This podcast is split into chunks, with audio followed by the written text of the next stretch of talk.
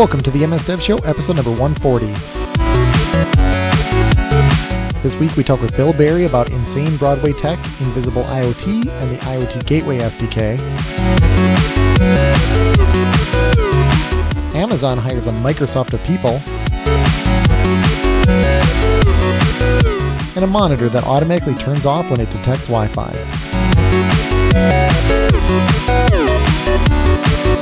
This episode of the MS Dev Show is brought to you by Aspose, the market leader of .NET and Java APIs for file business formats.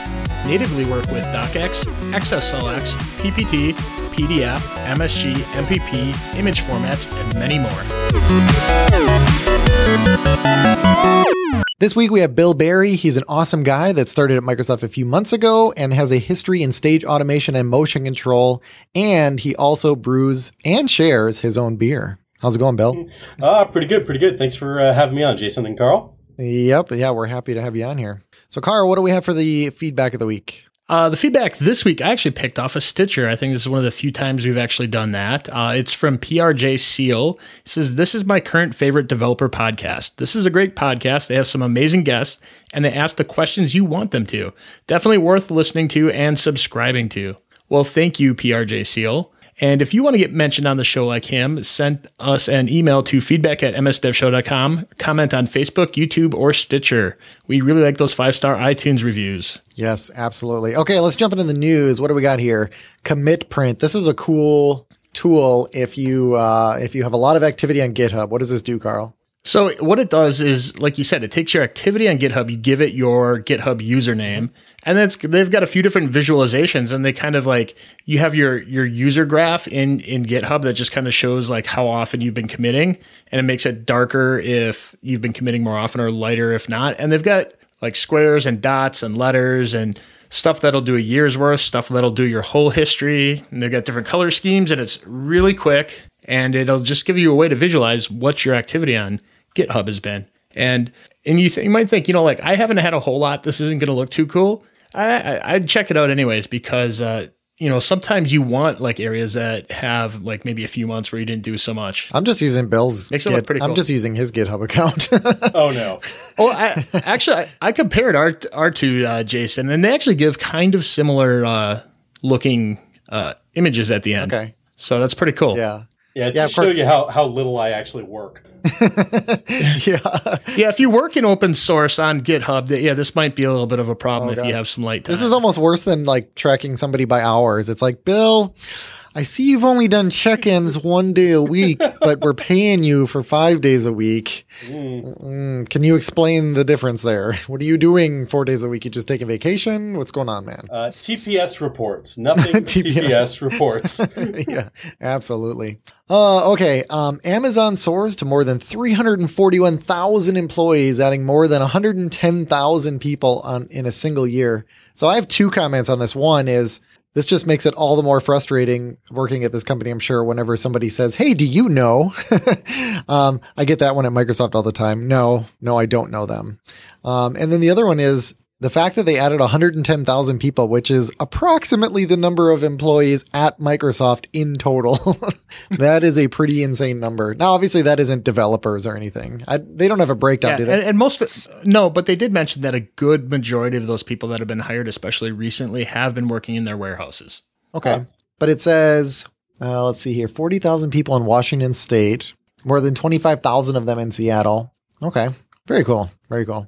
Uh, what do we got next year? Oh, LG admits premium display fails near Wi Fi. Ouch. And, and to top it all off, uh, Apple has recently stopped making displays and have been encouraging people to buy this one. So if you're an Apple user, you might be running into this uh, uh, a little bit more often than the rest of us. So if you have your uh, Wi-Fi access point too close to your monitor, it'll cause it to flicker and switch off. I think it says, how far was it? It said like one meter or two meters or something. So yeah, if your if your access point is close to your monitor, your monitor won't work. Whoops. It says device is not properly shielded for Wi-Fi radiation. Isn't this like an FCC violation? Aren't they supposed to be able to accept uh, interference as well? Yeah, one would. I mean, my my router at home is literally within like a foot of my TV, so that would that would be not good. I remember. Yeah, it says you know, this is a this is a premium monitor too. So it's a 5K monitor and it has the price as 900 British pounds. Yeah. So I don't know exactly what that is, but it's north of a thousand dollars easily. Right, right. I remember uh, back in the day before uh, like LCD TVs, when I put my speakers next to the TV and it would distort the picture. That's like this is like the new version of that. okay, what else we got here? Portal. Oh my gosh, this looks amazing. Portal in augmented reality with Hololens.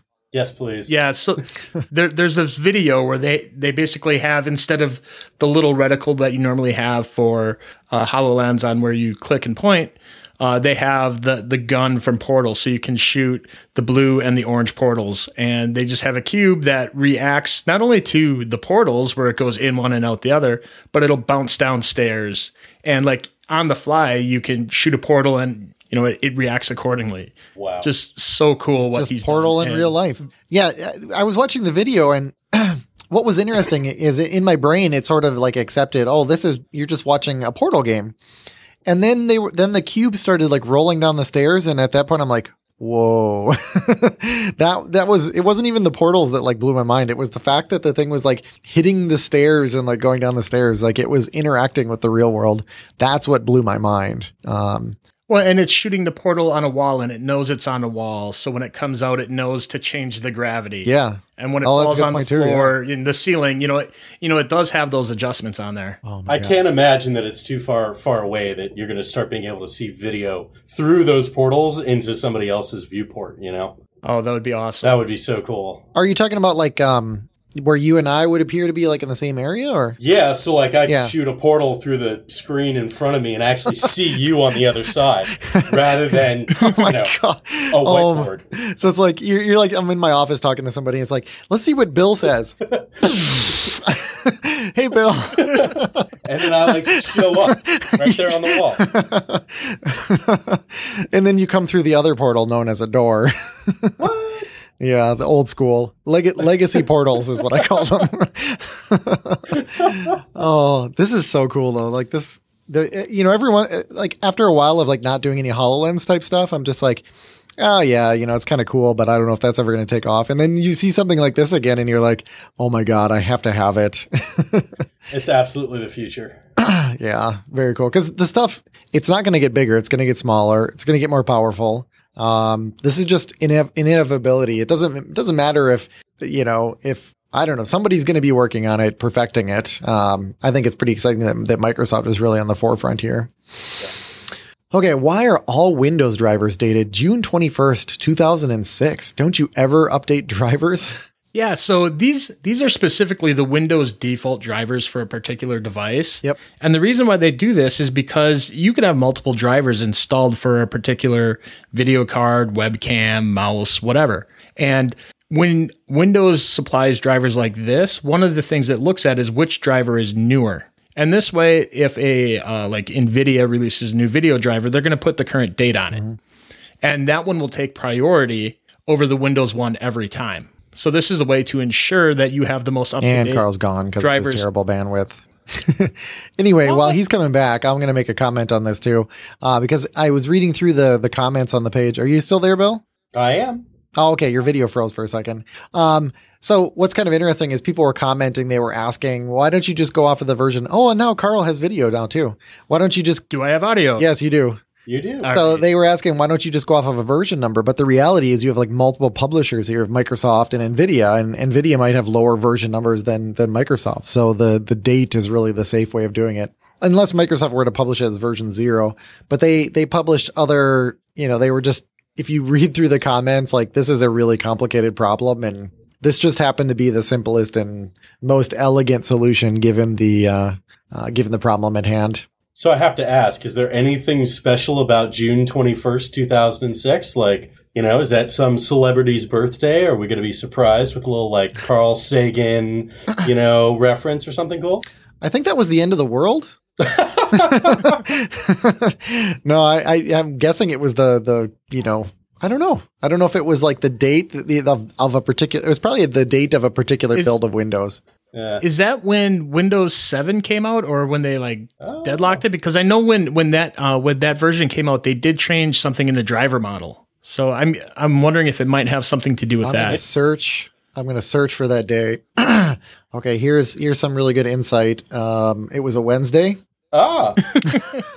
so it was a patch Wednesday. Wait, no, no, no. That's Tuesday. So that's out. Um, what happened on June 21st? This day in history. Let's see here. Harry Potter and the Order of the Phoenix came out three years before. Um, anyway, I don't know. All right, so nothing interesting, clearly. So, is it- No, I'm so whoever yeah. is in charge of the drivers, maybe it was their kid's birthday or something. I don't know. Yeah, because actually, my theory actually is complete garbage. Because my theory was like, oh, well, that was like the release date or something of that of that. Yeah, maybe it was like Windows Seven, like an like an RTM or something. But um, that doesn't make any sense because that implies that the build process was like changing the date every build, and then after they release, they like turn that off, which I guess is still possible, but that seems highly unlikely. So I have debunked my own theory and I've replaced it with none. Okay, moving on. Um, Azure IP Advantage. I didn't see this one, Carl. What is this?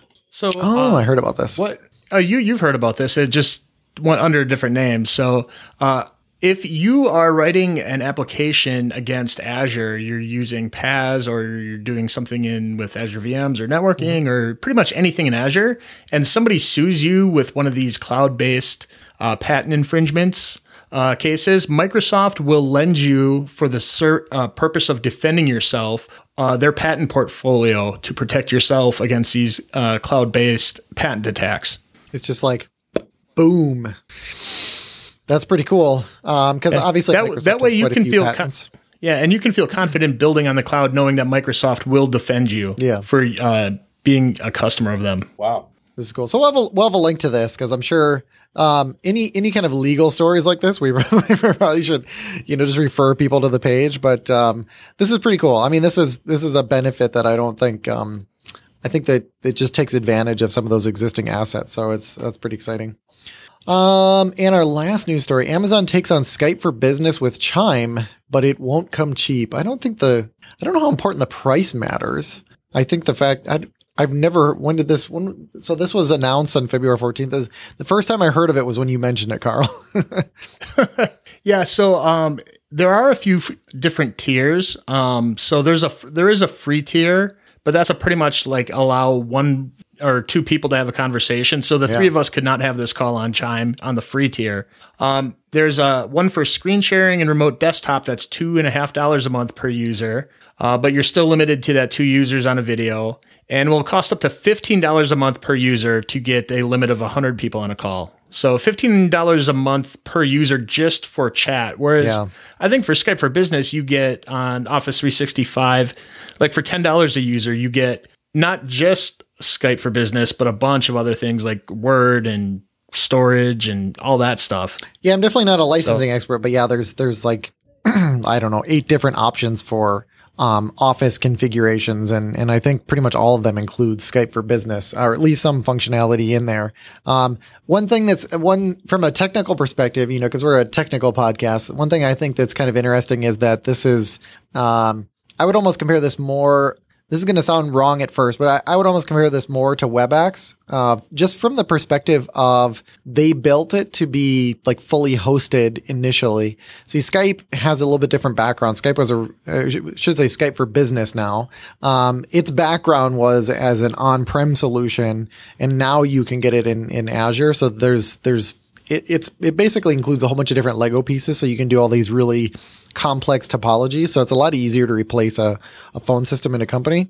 If you have a company with ten people, then you could probably look at both these services and sort of weigh them. I think the the Microsoft offering um, is going to uh, is going to be a lot more appealing because of everything else that's included. But I just think it's kind of neat now these uh, telephony services that are being built on top of uh, the cloud.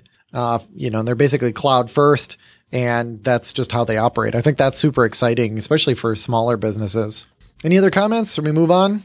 Let's talk to Bill. So Bill's just a cool guy. Um, I've worked with him on a couple different projects, and every time I, I learn something new about him and so, learn something new about the projects he's working on. So it's been a while. I've I've wanted to have him uh, on here just to just to talk about some random stuff. we'll we'll try to keep it a little bit focused, but I guess first of all, um, you have a really interesting background. It's not not what I normally expect. I, I work with a lot of people where, you know, it's just like, oh yeah, I've been writing software for th- this long and it, you know, doing this, this and this.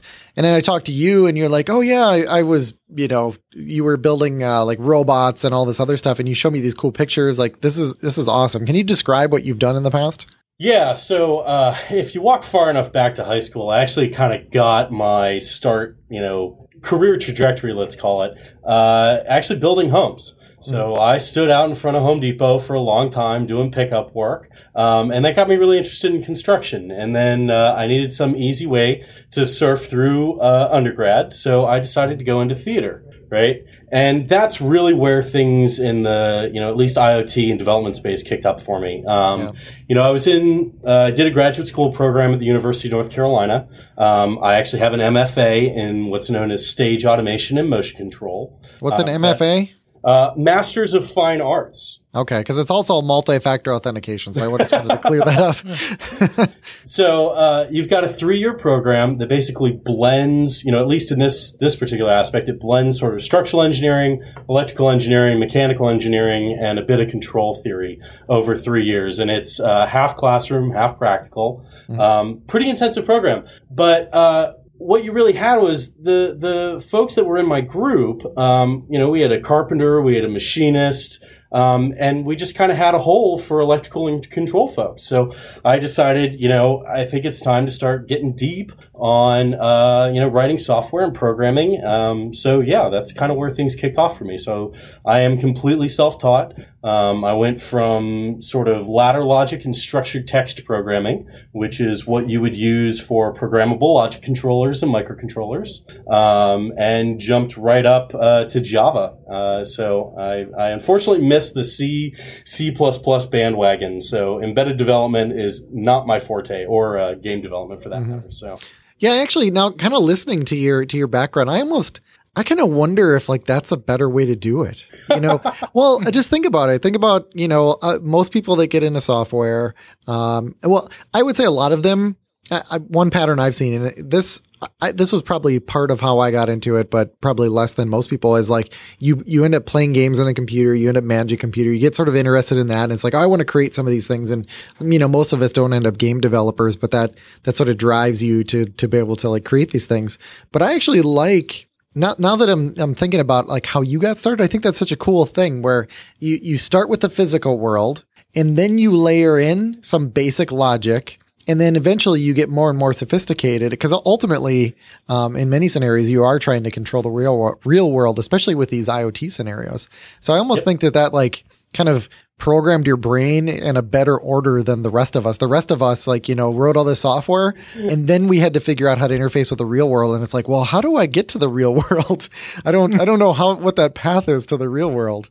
Yeah. So. It's, um, you know, the curriculum was really interesting because you know like you were saying we did start out in the physical world. So you know my first year of grad school was you know welding class even though i'd been a welder for a long time. Mm-hmm. you know it was machining and fabrication um, and structural work. And again like you said you know the education just layered on you know electrical control systems control theory building you know control systems from the ground up plugging together ones that were existing. Um, and then finally you know for my thesis project, I built a uh, robotic, wirelessly controlled bed for a production of West Side Story.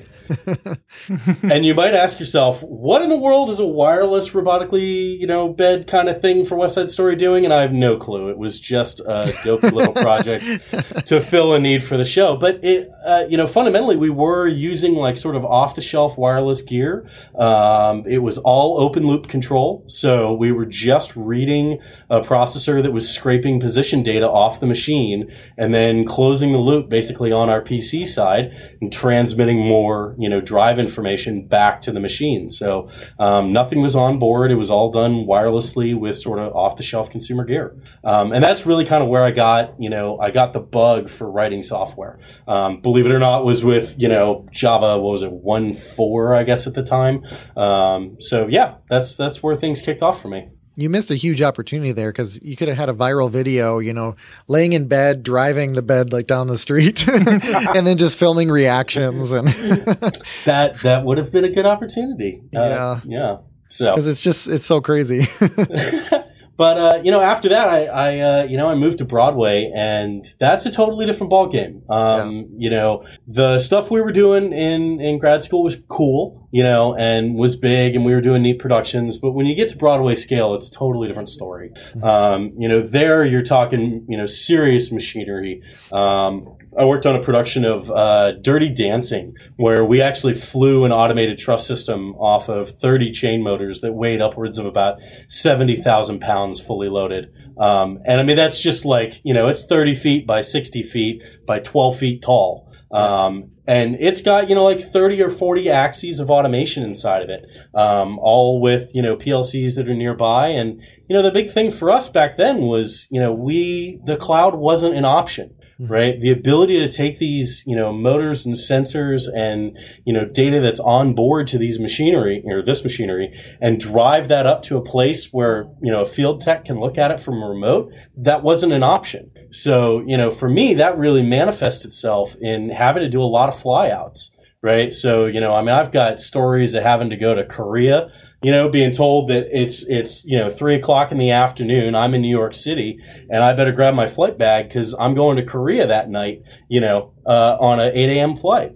Um, and that's to, you know, there's real money in entertainment, right? When you can't do a show, that's tens of thousands of dollars that walk out the door and have to get refunded. So, you know, flying me halfway across the world to go solve some technical problem is, you know, realistic. Um, and and particularly for these systems like we didn't have the capability to scrape a lot of telemetry data you know the only logging we could really do was cue started axis completed you know cue completed and that just doesn't help you solve really nasty technical problems um, particularly in you know sort of the electrical control system realm. So you know i certainly look back you know on the work that we were doing then you know just seeing this untold amount of opportunity that could have been you know harvested or, or, or utilized you know if we were talking present day you know being able to connect these systems up to things like azure iot hub and so on and so forth so it sounds like even if, if you would have had a motor that would have like through, you know, would have been operating slowly or something like that,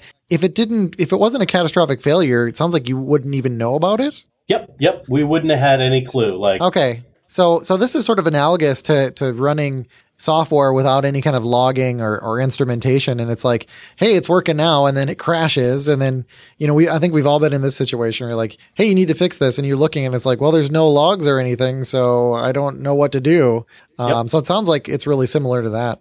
Exactly. And then, you know, as a flyout tech, excuse me, um, you know, you head to these remote locations where, you know, God only knows what the power situation is, you know, uh, the, I mean, even little things, and I'll give you a great sort of cultural example. Um, you know, we were doing a fair amount of work in uh, Asia, and being very particular about how you ask questions of whether the machinery was at fault or whether an operator was at fault for a cue not happening became really important. And you get on site and you don't have the logs to say that yes, definitively, it was the machine that messed up and wasn't the operator. It gets yeah. really challenging. So, you know, I think there's a lot of opportunity there in this space, um, you know, for even the simple things like, you know, remote monitoring. So you mentioned that, uh, you know, back when you started and you have gotten some of this initial experience that you're using, uh, kind of industrial PLC is. And and to me, I, I, have a certain picture in my head working in manufacturing facilities. You know what those are. Um, ha, has the since you said there is so much money in entertainment, have they upgraded to uh, more modern kind of you know IoT class devices that are a little bit more powerful, or are they relying still a little bit on PLCs because of their their build and durability and simplicity? Yeah. Yeah, exactly. Well, so you got to think about the operational environment for a lot of this stuff, right? Like people talk about harsh environments in manufacturing, right? Like, you know, combustible areas, fluids, you know, immersion, um, high humidity levels, low humidity levels, um, extreme temperatures. Well, you get all of those things in live entertainment, Plus, you have to pick that 15,000 pound piece of machinery up, load it on a truck, transport it 3,000 miles, put it in a shipping container, ship it across the ocean, and then install it in a theater again and hope that it works, you know? And that, you want to talk about extreme environments, you know, that gets really challenging. So yeah, the durability and everything still sort of relies on, you know, the industrial grade hardware, um, you know, and, and harvesting data off that where it's, where it's possible.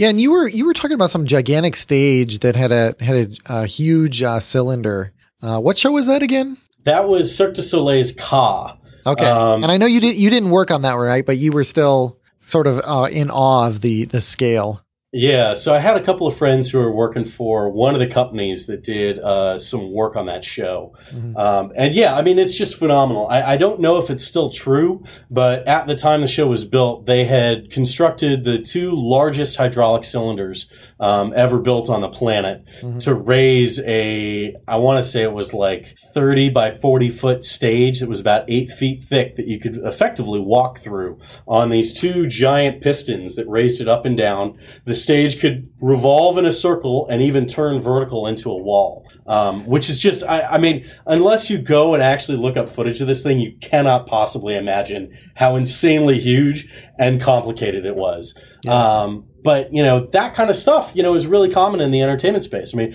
we really try to push the boundaries over and over and over again for you know what's even possible. Um, and you know, like I said, I think, you know, just to tie this back to the cloud side of things, you know, there's a great opportunity to pull up, um, you know, through easy connectivity methods, pull up predictive maintenance and, and remote monitoring stuff, um, particularly for these type of ev- events. And, and, and let me just segue into another sort of yeah. ridiculous story.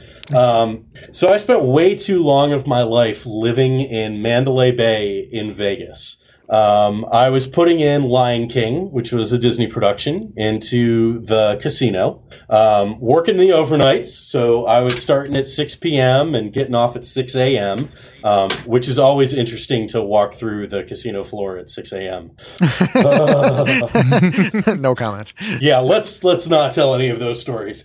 Um, this is a kid show, right? Yeah. Um, so you know we were doing the overnights, and the trades were in during the day, but you know we had actually set up a VPN connection from our systems that were you know on prem the theater, um, running back to our home office.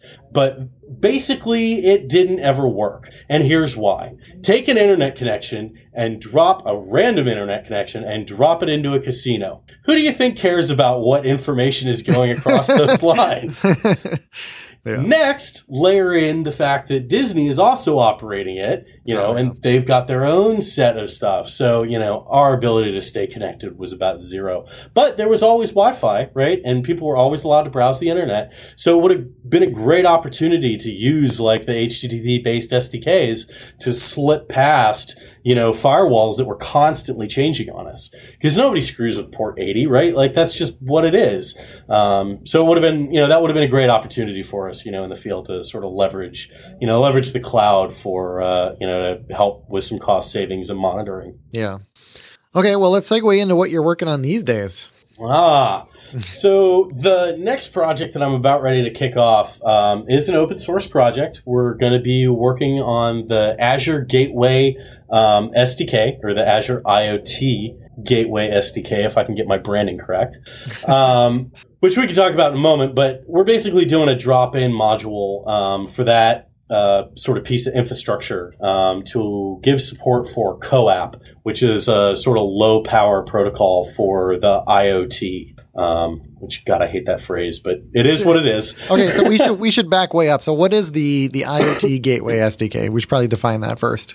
Yeah, just so okay. people know where that fits in. Yep, yep. So, uh, you know, Microsoft is offering sort of a complete end to end story around IoT, right? And you know, I'll, I'll, put my marketing hat on for half a second here and uh, tell me when to take it off. But, you know, we want to try and tell a story that's fundamentally from device all the way to presentation, right? And, and give you the opportunity to sort of explore on your, your own, building, you know, systems using our different, you know, infrastructure and, you know, uh, platform as a service uh, offerings to kind of build the IoT, you know, solution of your dreams. And, and, we should probably circle back on that in a moment. But down on the field side, we've got a real connectivity problem. Like I was kind of, you know, relating with my anecdote about um, trying to escape the uh, uh, Mandalay Bay um, IT infrastructure, right? We have this problem where we've got this sort of field array of devices, right? We have all these things that are collecting telemetry data for us,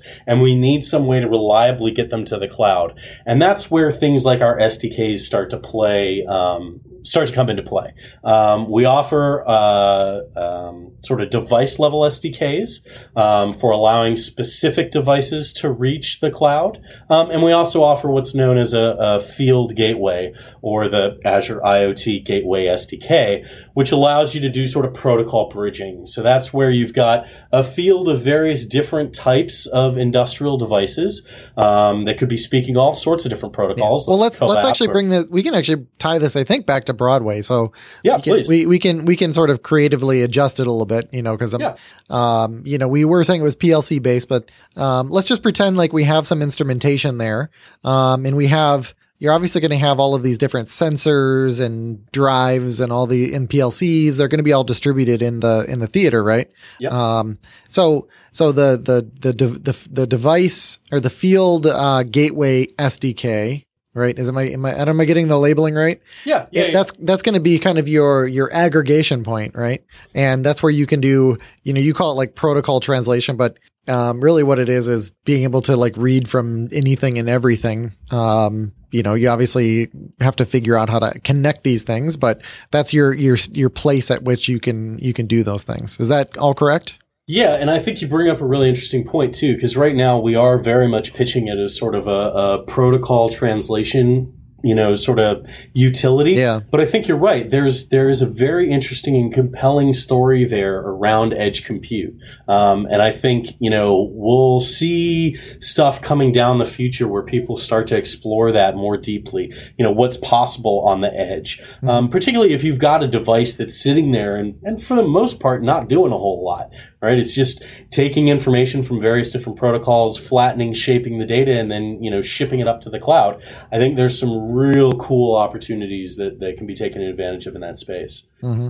Aspose offers a powerful set of file management APIs with which developers can create applications which can create, open, edit, and save the majority of popular business file formats. Their product range supports a multitude of file formats, including Word documents, Excel spreadsheets, PowerPoint presentations, PDF documents, OneNote, Outlook, Project, Visio files, popular image formats, and many others. Aspose produces APIs for .NET Java in the cloud, which can be utilized in almost any modern language available today. Visit www.aspose.com for a free 30-day no limitations trial. And if you get stuck, message the friendly support team for help. All technical support is offered free of charge. Remember, if you're a lucky winner, you will receive a free developer small business license for Aspose.words for .NET, a powerful toolkit to work with Word documents in your applications. I'm, lo- I'm looking at GitHub on this page here, and uh,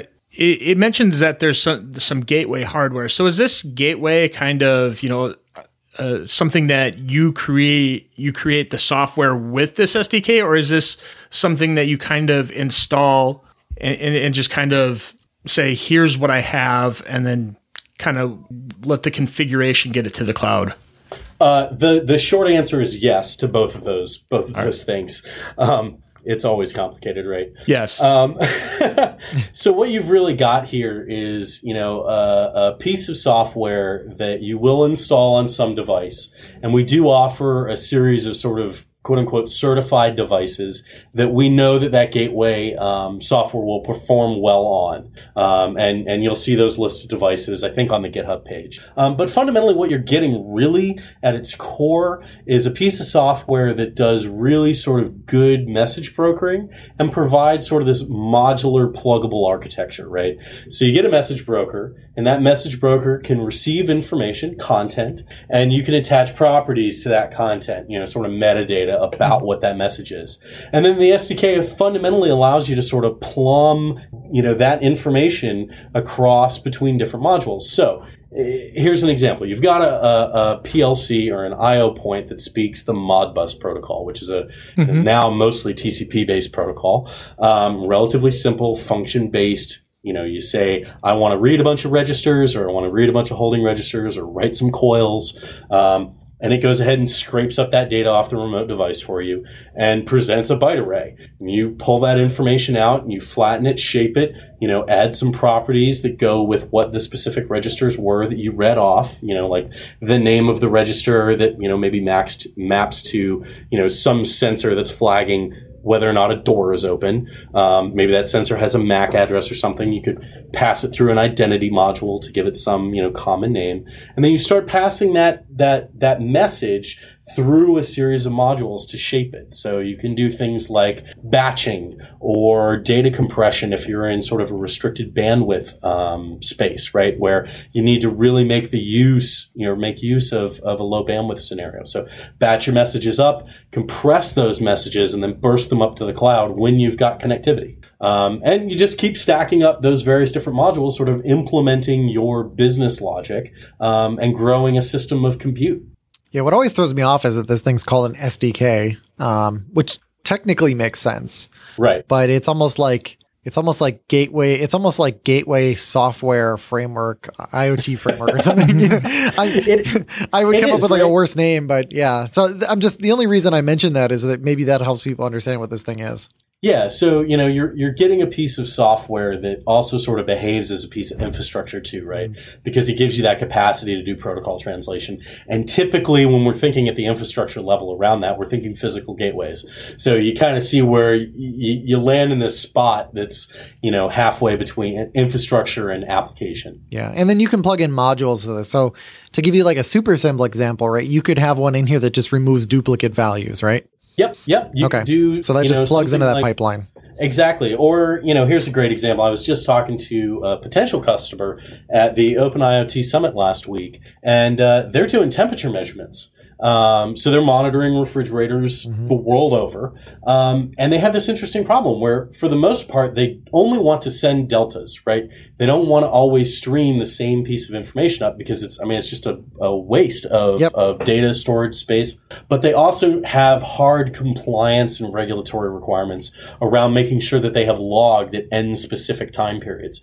So there you've got this great thing where you want to do deduping, you want to strip out, you know, the non-delta data, but you also need to make sure that every now and again you're recording on specific intervals. So that would be a great way to flag a piece of content, you know, a, a reading with this metadata that says, "Hey, look, this is a fixed recording. Make sure this all the way gets, you know, this gets all the way through the system and and don't run it through the dedupe processor." So, Oh, very cool. Very cool. yeah. And then, uh, did you work on any of these modules? Because I think this there's like this gzip compression one. Didn't you work on that one? I did. So, Okay. um, you know, one of the one of the neat things about the gateway, and I think this is going to be a developing story moving forward, is but we've we- we've got it's open source, it's cross platform, it runs on you know Windows and Linux, a bunch of different builds of of Linux, and it comes with different language bindings, and I, I think we're going to start to see this you know sort of being exploited more down the road. Um, but we've got language bindings for Java, we've got language bindings for .NET. Um, and we also have language bindings for uh, Node JavaScript. And and the module that you were referencing, the open source one that I built, um, does gzip compression for data. So you can pass it sort of a lump of data and have it, you know, run gzip compression on you. And that's all written in Node. So one of the neat things about this is that, you know, you can fire up the Node language bindings with the gateway, do, you know, do the build of the bindings and then the build of the gateway with those built bindings, um, and then be able to just basically npm install your way to a complete, you know, field gateway solution. And I think that's really where we're looking to try and you know get help, particularly from the community, um, in terms of contributions back to the library and and uh, you know, or at least you know have those things sort of sponsored and and notated as um, you know interesting modules to explore, sort of on the GitHub page. Yeah, that makes the strategy make a lot of sense. Then building up this Right. community set of modules. Exactly. And then you just get to, you know, sort of pull off the shelf the parts that you care about. And then it becomes about implementing business logic and not trying to do a bunch of infrastructure yourself over and over and over and over again for each one of these systems. Exactly. So, you know, it's, it's a compelling story. Mhm. Um, you know, one other thing I wanted to sort of talk about, which was a, a little, a little meta is, you know, where, uh, so, so do either of you do home automation? I do. Yes. Yeah, Yeah. uh, uh, not as much as Jason, but yes, I've done some and, myself. and I don't do much because my I don't know if we've ever talked about it, but my my whole thing is like um I keep you know I keep thinking about uh um you know like in the bathroom putting putting in one of those motion sensors you see in like commercial buildings. And I'm like okay this is never going to work. I can always think of the case where it doesn't work right? So it's like oh at night I don't want to be blinded by these lights walking through here. Um I don't want this light to stay on too long at night. Um I don't want to be out of range of the motion sensor and have it not work. So I'm very um I'm very pragmatic about the things that I do. So what I actually do, and I've talked about it on the show before, so I won't really go in in depth on it. But um, I try to. I have some code that I've written that does really simple things, like if the temper temperature differential between the two floors of my house gets off by more than I think about three degrees. Um, I'm not sure what I have it set to right now. Uh, it'll turn on the whole house fan to equalize the temperature. Um, I have one that will turn on our whole house fan um, in in the situations where that makes sense, and that just again, you know, like these rules, they just run 24 by 7 i never touch them. I never do anything with them. And then the other one is uh, it runs it's in the summer. Basically in the morning um, at the at the at the right minute where it makes sense to close your windows and lock in that cool air and uh, um, and keep the hot air outside. You know where that temperature differential starts to starts to match, and you can see that it's going to keep going up. Um, it will actually send uh, my wife and I notifications and says close the windows right now, and then in the evening it tells us when to open them. So again, they're all pretty. They're pretty. I don't want to say passive, but they're. I don't know. They're sort of foolproof. All these rules are are sort of foolproof, and that's that's what I tend to do. Right. And and I guess you know the thing that I've been sort of thinking about is you know where where in IoT are we going to see the biggest bang for the buck? Like when are we going to move past you know just connecting anything and everything to the internet mm-hmm. to you know this really sort of meaningful change? Um, and and for me, like I'll I'll think IoT actually means something when we've gotten to the point where optimization and cost control are the primary drivers of IoT innovation. And I don't think we're there yet. And I think we have a long way to go. And, and, you know, I mean, you guys should chime in on this, what you think about this too. But, um, I've been wondering if, you know, the part that we're missing with the IoT story right now is the government, right? Like you look back at, you know, ARP, ARP, ARPANET, right? The, the I think it was uh, wasn't it ARPANET? ARPANET rather, yeah. You know, the the pre-internet, you know, military internet. Mm-hmm. And there was a lot of energy and effort that the government was spending to to push development in these areas. And I'm wondering if we need that out of, you know, the public works, you know, public sector space in order for IoT to really get a good foothold. That we need some sort of either legislative help to say, you know, we're going to start cutting emissions, we're going to start, you know, improving, you know, cost effectiveness and efficiency of home products before we're really going to see this sort of, you know, the next exponential takeoff of, of wiring stuff up. I, I don't know. I've just been kind of throwing that around in my head, Well, trying to think. yeah, you said a lot of things there. So first I of did, all, I did. Hopefully, we can not get political. Um, yeah, yeah, yeah. really, I'm really hoping. Um, so the first thing is like, how do we know when we were successful? I think the answer to that, in in my mind, is that we don't we don't talk about it anymore. It's invisible. Um, I think I think a lot of people think that that's that's kind of the end game. These things work together for our benefit, and we don't really know. Um, we don't really necessarily understand the workings, um, and I think we're I think we get there in some cases, right? So like, I'll give you maybe the best and worst example, which is my Nest thermostat, which I have a love hate relationship with. I, I hate it because I had all these expectations before I got it, and um, I don't know the, the the way that they control the data and some other things. I'm not going to go on that rant, but not not a big fan of of some of the the, the things that they have in their their rules and re- or their their terms of service, I guess. Um, but uh, the part that I want to talk about is the actual technical part, which it it has a motion sensor. It's got I think an ambient light sensor. Um, it also has geofencing. Um, it knows the outside weather. It knows the inside temperature, and somehow it keeps me comfortable at home, and I don't really know how. Well, Um, eh, but but at the same time, it has all of that stuff, but there's a lot of failings. So it knows when you're not there. Because, but I don't even. Yeah. No, I know. I know. Yeah. No, But th- th- but yeah. but you put your geofence around there, and your your house can't heat or cool back to where it was in the time period it'll take you from when you enter that geofence till you get home.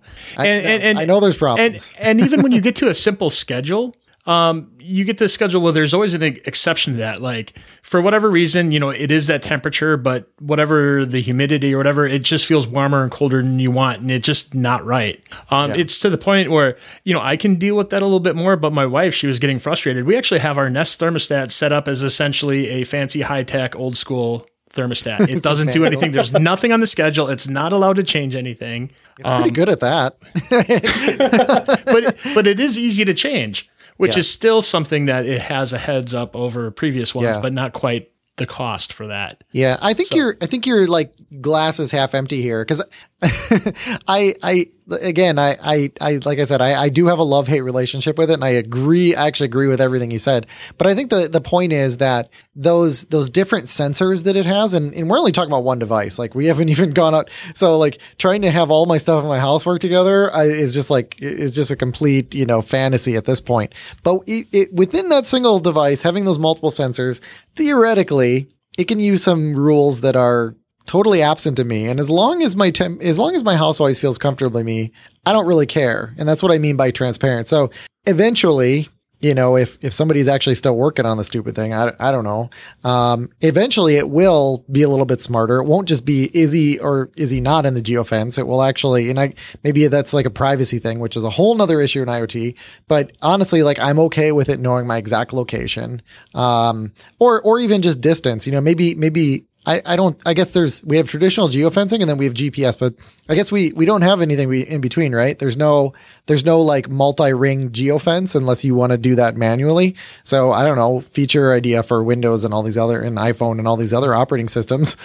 but but you're right, if it if it has that additional data of saying like, whoa, whoa, Jason's on his way. Cause yeah, we we left recently and I think I turned the house down to what I turned, I turned down like 50 the one time and it like got down that cold. And then we didn't realize until I think like 10 minutes before we got home. And I'm like, shoot, I got to turn that. So I turned it on real quick. And it took, uh, what did it say? I think it, it said it was going to take like three hours to warm up. And my wife was not very happy with me. Um, so you're, you're totally right, Carl. And in, in that there's like so much more potential. But I think that's kind of what we're getting at. Like you can see that there are a couple sensors in there that work really well. Um, theoretically, they're doing really smart stuff without us even understanding it. They're saving us money. They're working in our best interest. And that, that concept of what they can do today, I'm just hoping that you can add more stuff and then it will be again transparent. You don't think about it, but just life just gets better without, without you really even worrying about it and I guess my, you know, back to my point is like, you know, for that to scale to mm-hmm. really, really, you know, sort of human impactful land. Yeah. Um, you know, we need some sort of way to drive massive adoption that's seamless to the end consumer, right? And that's where, you know, help from public utilities and that kind of stuff, I think will become important for, you know, a major uptick in the market. Um, but we'll see. We'll see how, um, how that stuff shapes going forward. Well, I hope you're wrong. Really? yeah, because I, I don't know. I that then then this is like even further out than I was hoping.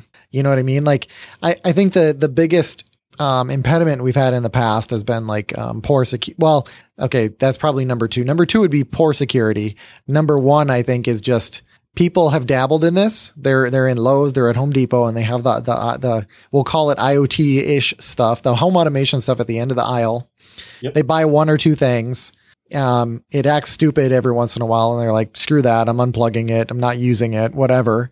Um, and then that's the end of it. if you can make an invisible, um, trans, you know, like a transparent solution that that makes people's lives better, um, and I think we have a lot of the pieces. Like, I mean, just look at what Carl said with like the the, the thermostat, knowing that you're coming home. Like, just start there, um, and then and then just having all my stuff just be smarter about it. If if somebody if if somebody from the future, so future Jason visits me because I've invented time travel, I come back and I see myself and I say, dude, like here's some modules. Like this is they they work, they're secure, they will make your life better. Um, I just need I need, you know, I don't know, five thousand dollars. I'd be like, sure. You know here you go. Like i don't I, I don't even know if if if money is even like the thing stopping people. Like i think you know the the fact that people are buying thousand dollar smartphones kind of shows that people will pay for the the value. So sure we have this chicken and egg problem that's going to take a long time. Um But I think once we can, once we get back the, past this point of like stupid security issues being the number two issue, and then the number one issue being that the stuff just doesn't work. I mean, it just doesn't work. The stuff just doesn't work right. If you can make it work and make it secure, then I think people will go out in droves and buy this stuff. I don't think, I don't think anything else has to happen. I don't know. I I uh, I think you're hopeful. I think it's gonna take it's gonna take something big. So, so You know. Carl is glass half empty. I'm hopeful. No, And my what did I point wasn't you? that it's my point wasn't that it's glass half empty, but let's look going back just to the Nest scenario. Yeah. The previous thing was the little circle on the wall that you moved. Yeah. That's what it was. To to to be smart in IoT, I think what what you have to do is you have to provide whatever it is that you're going to do above and beyond, but you have to nail whatever the old thing was. You can't kind of screw up what the old thing was, keeping the heat even or making it feel even, you know, when you're doing all your other cool stuff. It doesn't matter what that is if your expectation is, "Hey, I need to be comfortable." So my question is, in 50 years, if you, when, when if you walk into a brand new house, is is there even going to be a thermostat? Well, I hope not. I know. I hope not too. Like Not I a think- visible one. yeah. So I, I totally agree with both of you. I mean, just to be 100% clear, like I agree with everything you guys are saying. I think that, um, uh, yeah, in 50, and I'm just sort of making up 50 years, but I, I hope that in 50 years I walk into a house and it just, it just doesn't exist. You know, I have, I mean, I obviously need some way of telling it like, you know, I'm kind of cold. And actually, no, 50 years from now, I should just know that I'm cold. like, I mean, there's, there's, there's got to be sensors, right? Like it should have enough information. It just says, listen, Jason's cold and oh, his, his, his wife is, you know, not, she's, I was gonna say she's really hot, but I'm trying to, she's, she's, she's uncomfortably warm. Let's put it that way. Cause that's less ambiguous. And, um, and then sort of just figures out the right thing to do. Yeah, yeah. I um I'm I'm hopeful. Yeah. Like I said, I think you know broad adoption is going to take honestly is going to take regulation. Yeah. Um, but that's you know I don't know. Maybe I hope I'm wrong. I hope Yeah. I'm wrong. Yeah. Anyway, and then um, I do, and then how much do you work with the in the like the commercial space? Um, so we've been working with a fair number of partners, um, you know, here at Microsoft, Mm-hmm. um, and I know you have as well, Jason. Um, you know, I'm, I'm looking at you know sort of the commercial connectivity space. Um, you know, I think it's it's expanding in an uh, sort of in an experimentation phase right now, Mm-hmm. um, and I think part of that is because people don't necessarily know where the value is yet.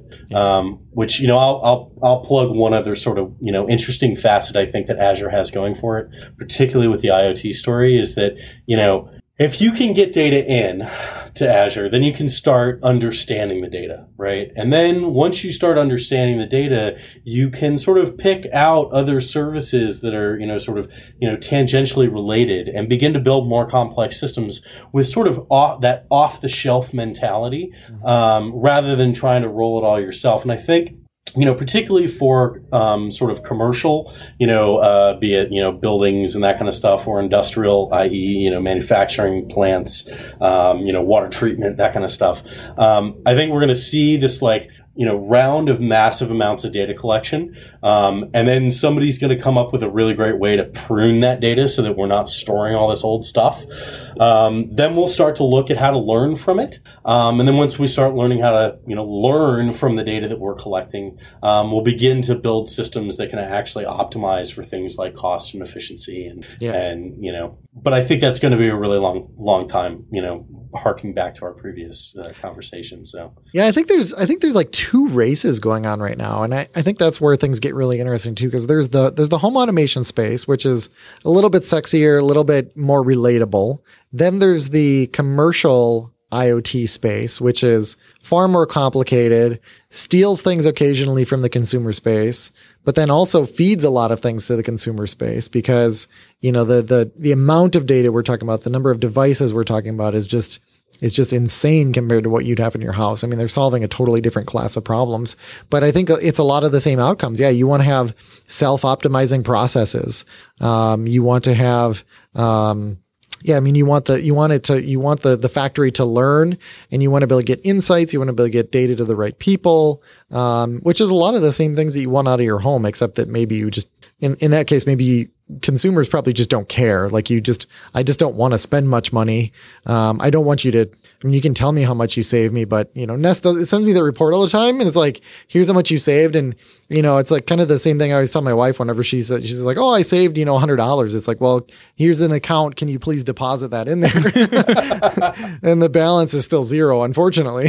so, um, I don't. Yeah, I, I think it's just kind of cool having kind of a two a two sided race there, and Yeah. and they're both feeding off of each other. That that's one thing that gets me really excited because I focus mostly on commercial, but I I feel like you have to follow both a little bit to steal ideas and to also and then to pay back those ideas as well. Yeah. You know, and, and there's a lot of, you know, marketing focus in IoT right now on sort of the end story, right? Because that's, that's what's super compelling. But I think when we can finally shift back and start, you know, really digging deep with manufacturers, so people that are making PLCs, people that are making, you know, hydraulic pistons and that kind of stuff, and really begin to work deep relationships there, um, I think you're going to see a lot of new development and new ideation sort of come into the IoT space about what's possible. Um, you know, as, as these companies go, well, it's it's painless for me to integrate a HTTP REST server, you know, into this little automation controller. Just go get the data you want, um, Yeah. and that starts to open up a whole new avenue of connectivity and possibility. So. Yeah,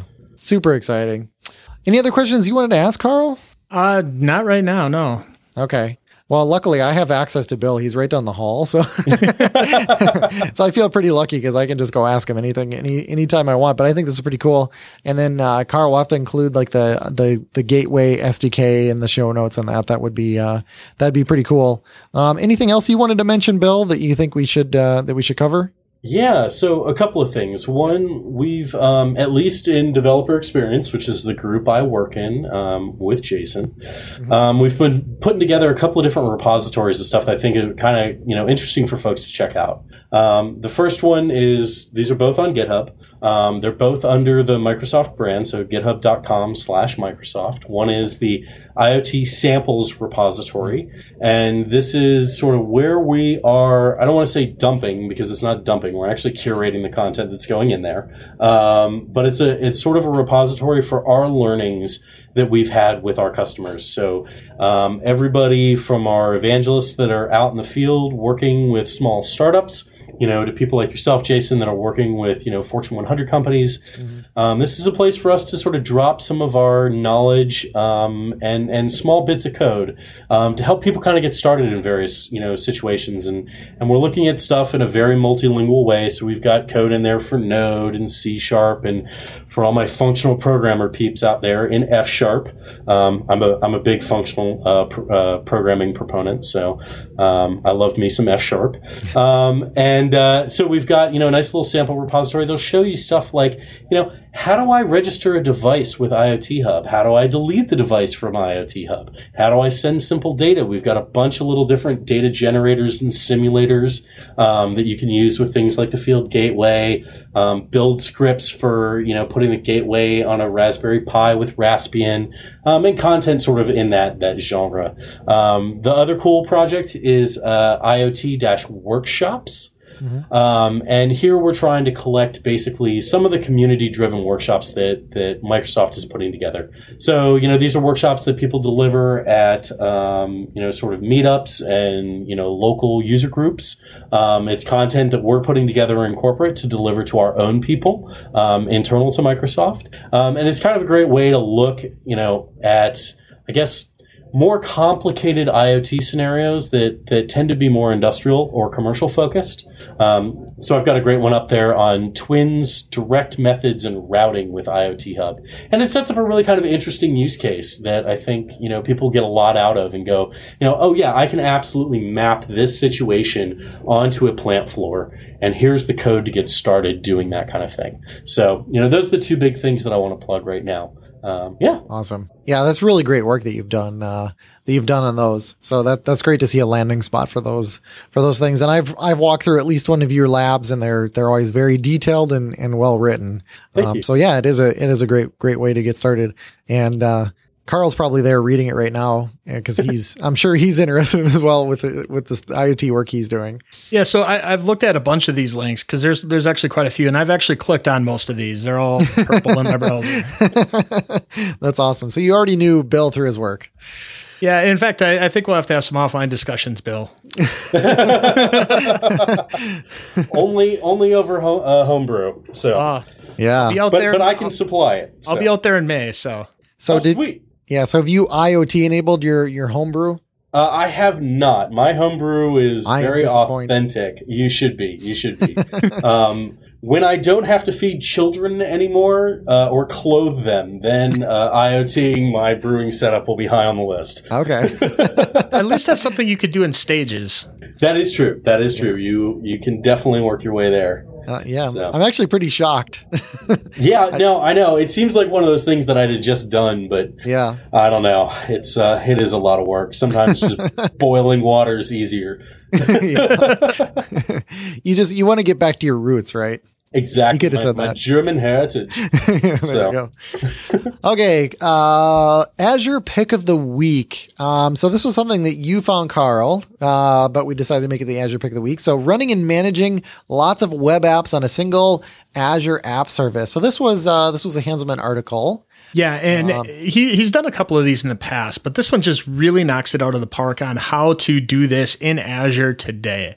And, and and my biggest takeaway here that I want to get across to people is you can go here and check out his article. He's got full steps, pictures, the whole nine yards. But what a lot of people fail to realize is a few years ago in Azure, there was a change and you, you had these app plans and web apps. And you needed an app plan to run your web app. And you didn't know why, but you just did it and you kept going. So you needed to do it the next time. You made another app plan, another web app, and uh, it, you just kept going. But you can actually keep shoving these multiple web apps as long as they don't take up a lot of resources um, individually, and you can actually put them in the same app plan. And what you're doing is you're running multiple websites on the same virtual machine. And what that allows you to do is then you can pay essentially, you know, it's kind of abstracted from you, but you're paying for that one virtual machine instead of paying one each time and you can start saving money. And then if you go through this article, which I highly suggest that you do, you can actually see how you can dig down if if there is something going wrong, you can get to the, you know, the process for a very individual website that might be going off and be able to dig in there and figure it out. Yeah, they're So all they're- monitored independently. And you can save money. You can run uh, a lot more than you think on a lot less, and uh, you have a lot more uh, power to manage them what, than what a lot of people think just by glancing at the portal. Yeah. So Scott's running 20 different sites on his. I think I have I think I have about 8 to 10 on mine. Um, and this this works really well. I mean, you can you can literally do like the shared plan and do it that way if you want, but I run one dedicated server and um one thing we never mentioned on the show, I don't I don't think was that some of the Azure uh, VM prices went down recently. Um, the A series, I want to say the A1, I wish I had the data in front of me, but I want to say it's like $13 a month for one instance. you could actually cheap. you could actually run two of those and do load balancing. Um, that way, if one's updating or whatever, it won't bring your site down. And I mean, heck, you could run two more in another region. Um, so what are we at? $52. And then you could throw traffic manager into the mix. You could actually have a geo redundant website. And this is full dynamic. This isn't like throwing stuff into just like a CDN or something. Full dynamic site running through tra- you know, traffic manager. So it's, it's global, uh, and use whatever, whatever one is lower or closer or use, um, uh, some kind of failover. But the idea is that you could actually run four of those things for, you know, less than like 60 bucks a month, which is pretty insane. And that could be running 10 different websites. Um, so the MS Dev Show and my blog, for example, all use the same, they're actually running on the same server and they're just different websites in the same app plan. Um, so you can run a lot of stuff for not a lot of money. Yeah, I'm thinking this would be great for like engineering portals for companies that are looking to, you know, make their first sort of cloud migration, right? You've got all those dumb utilities that you use that, Yeah. you know, dopey little apps around the enterprise that you just hoist up and run there and, you know, get your, your feet wet in the cloud, particularly for companies that haven't migrated yet. Yeah, somebody's probably going to take offense to this, but this, the, the, I always thought of this as like poor man's Docker. you know, because you take your site and you just say like, yes, I want to run this site on here and it all runs on the same server.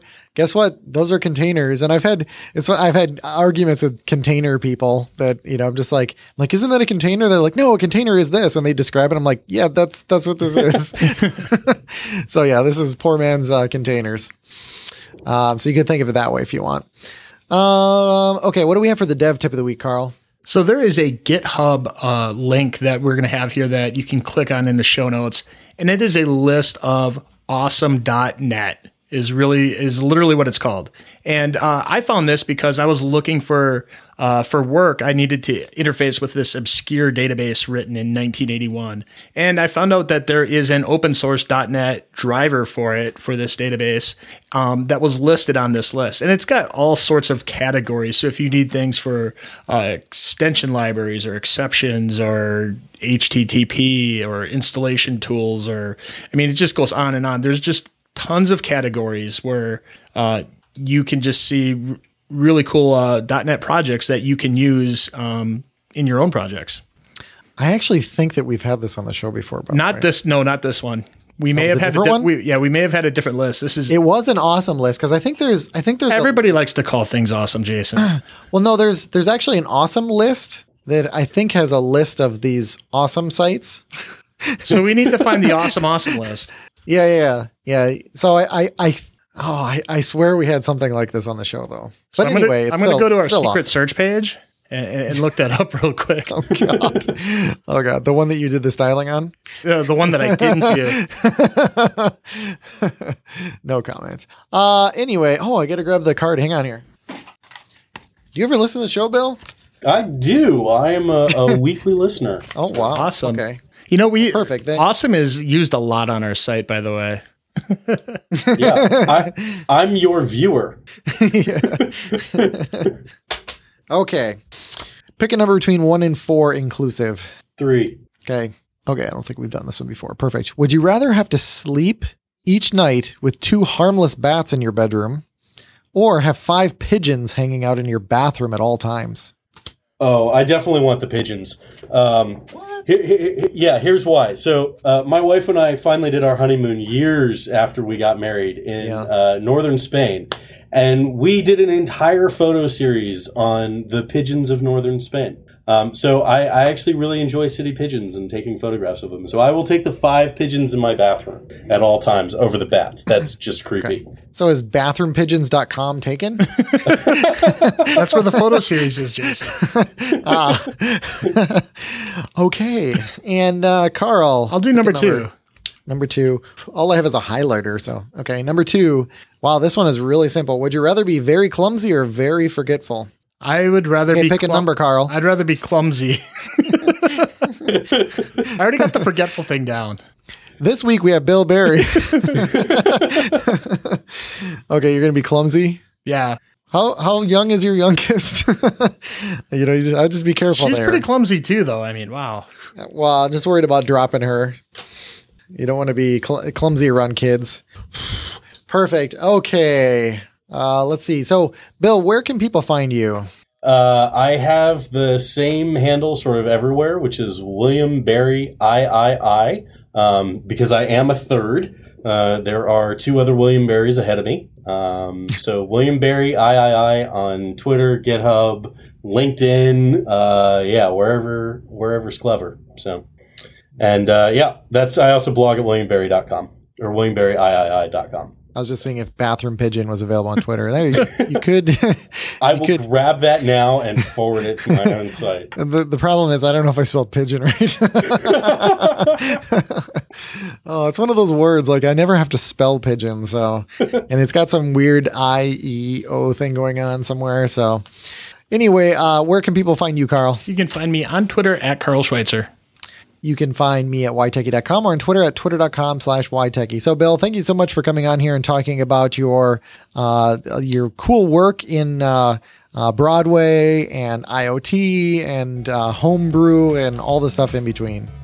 Awesome. Thank you guys so much for having me on. I really appreciate it.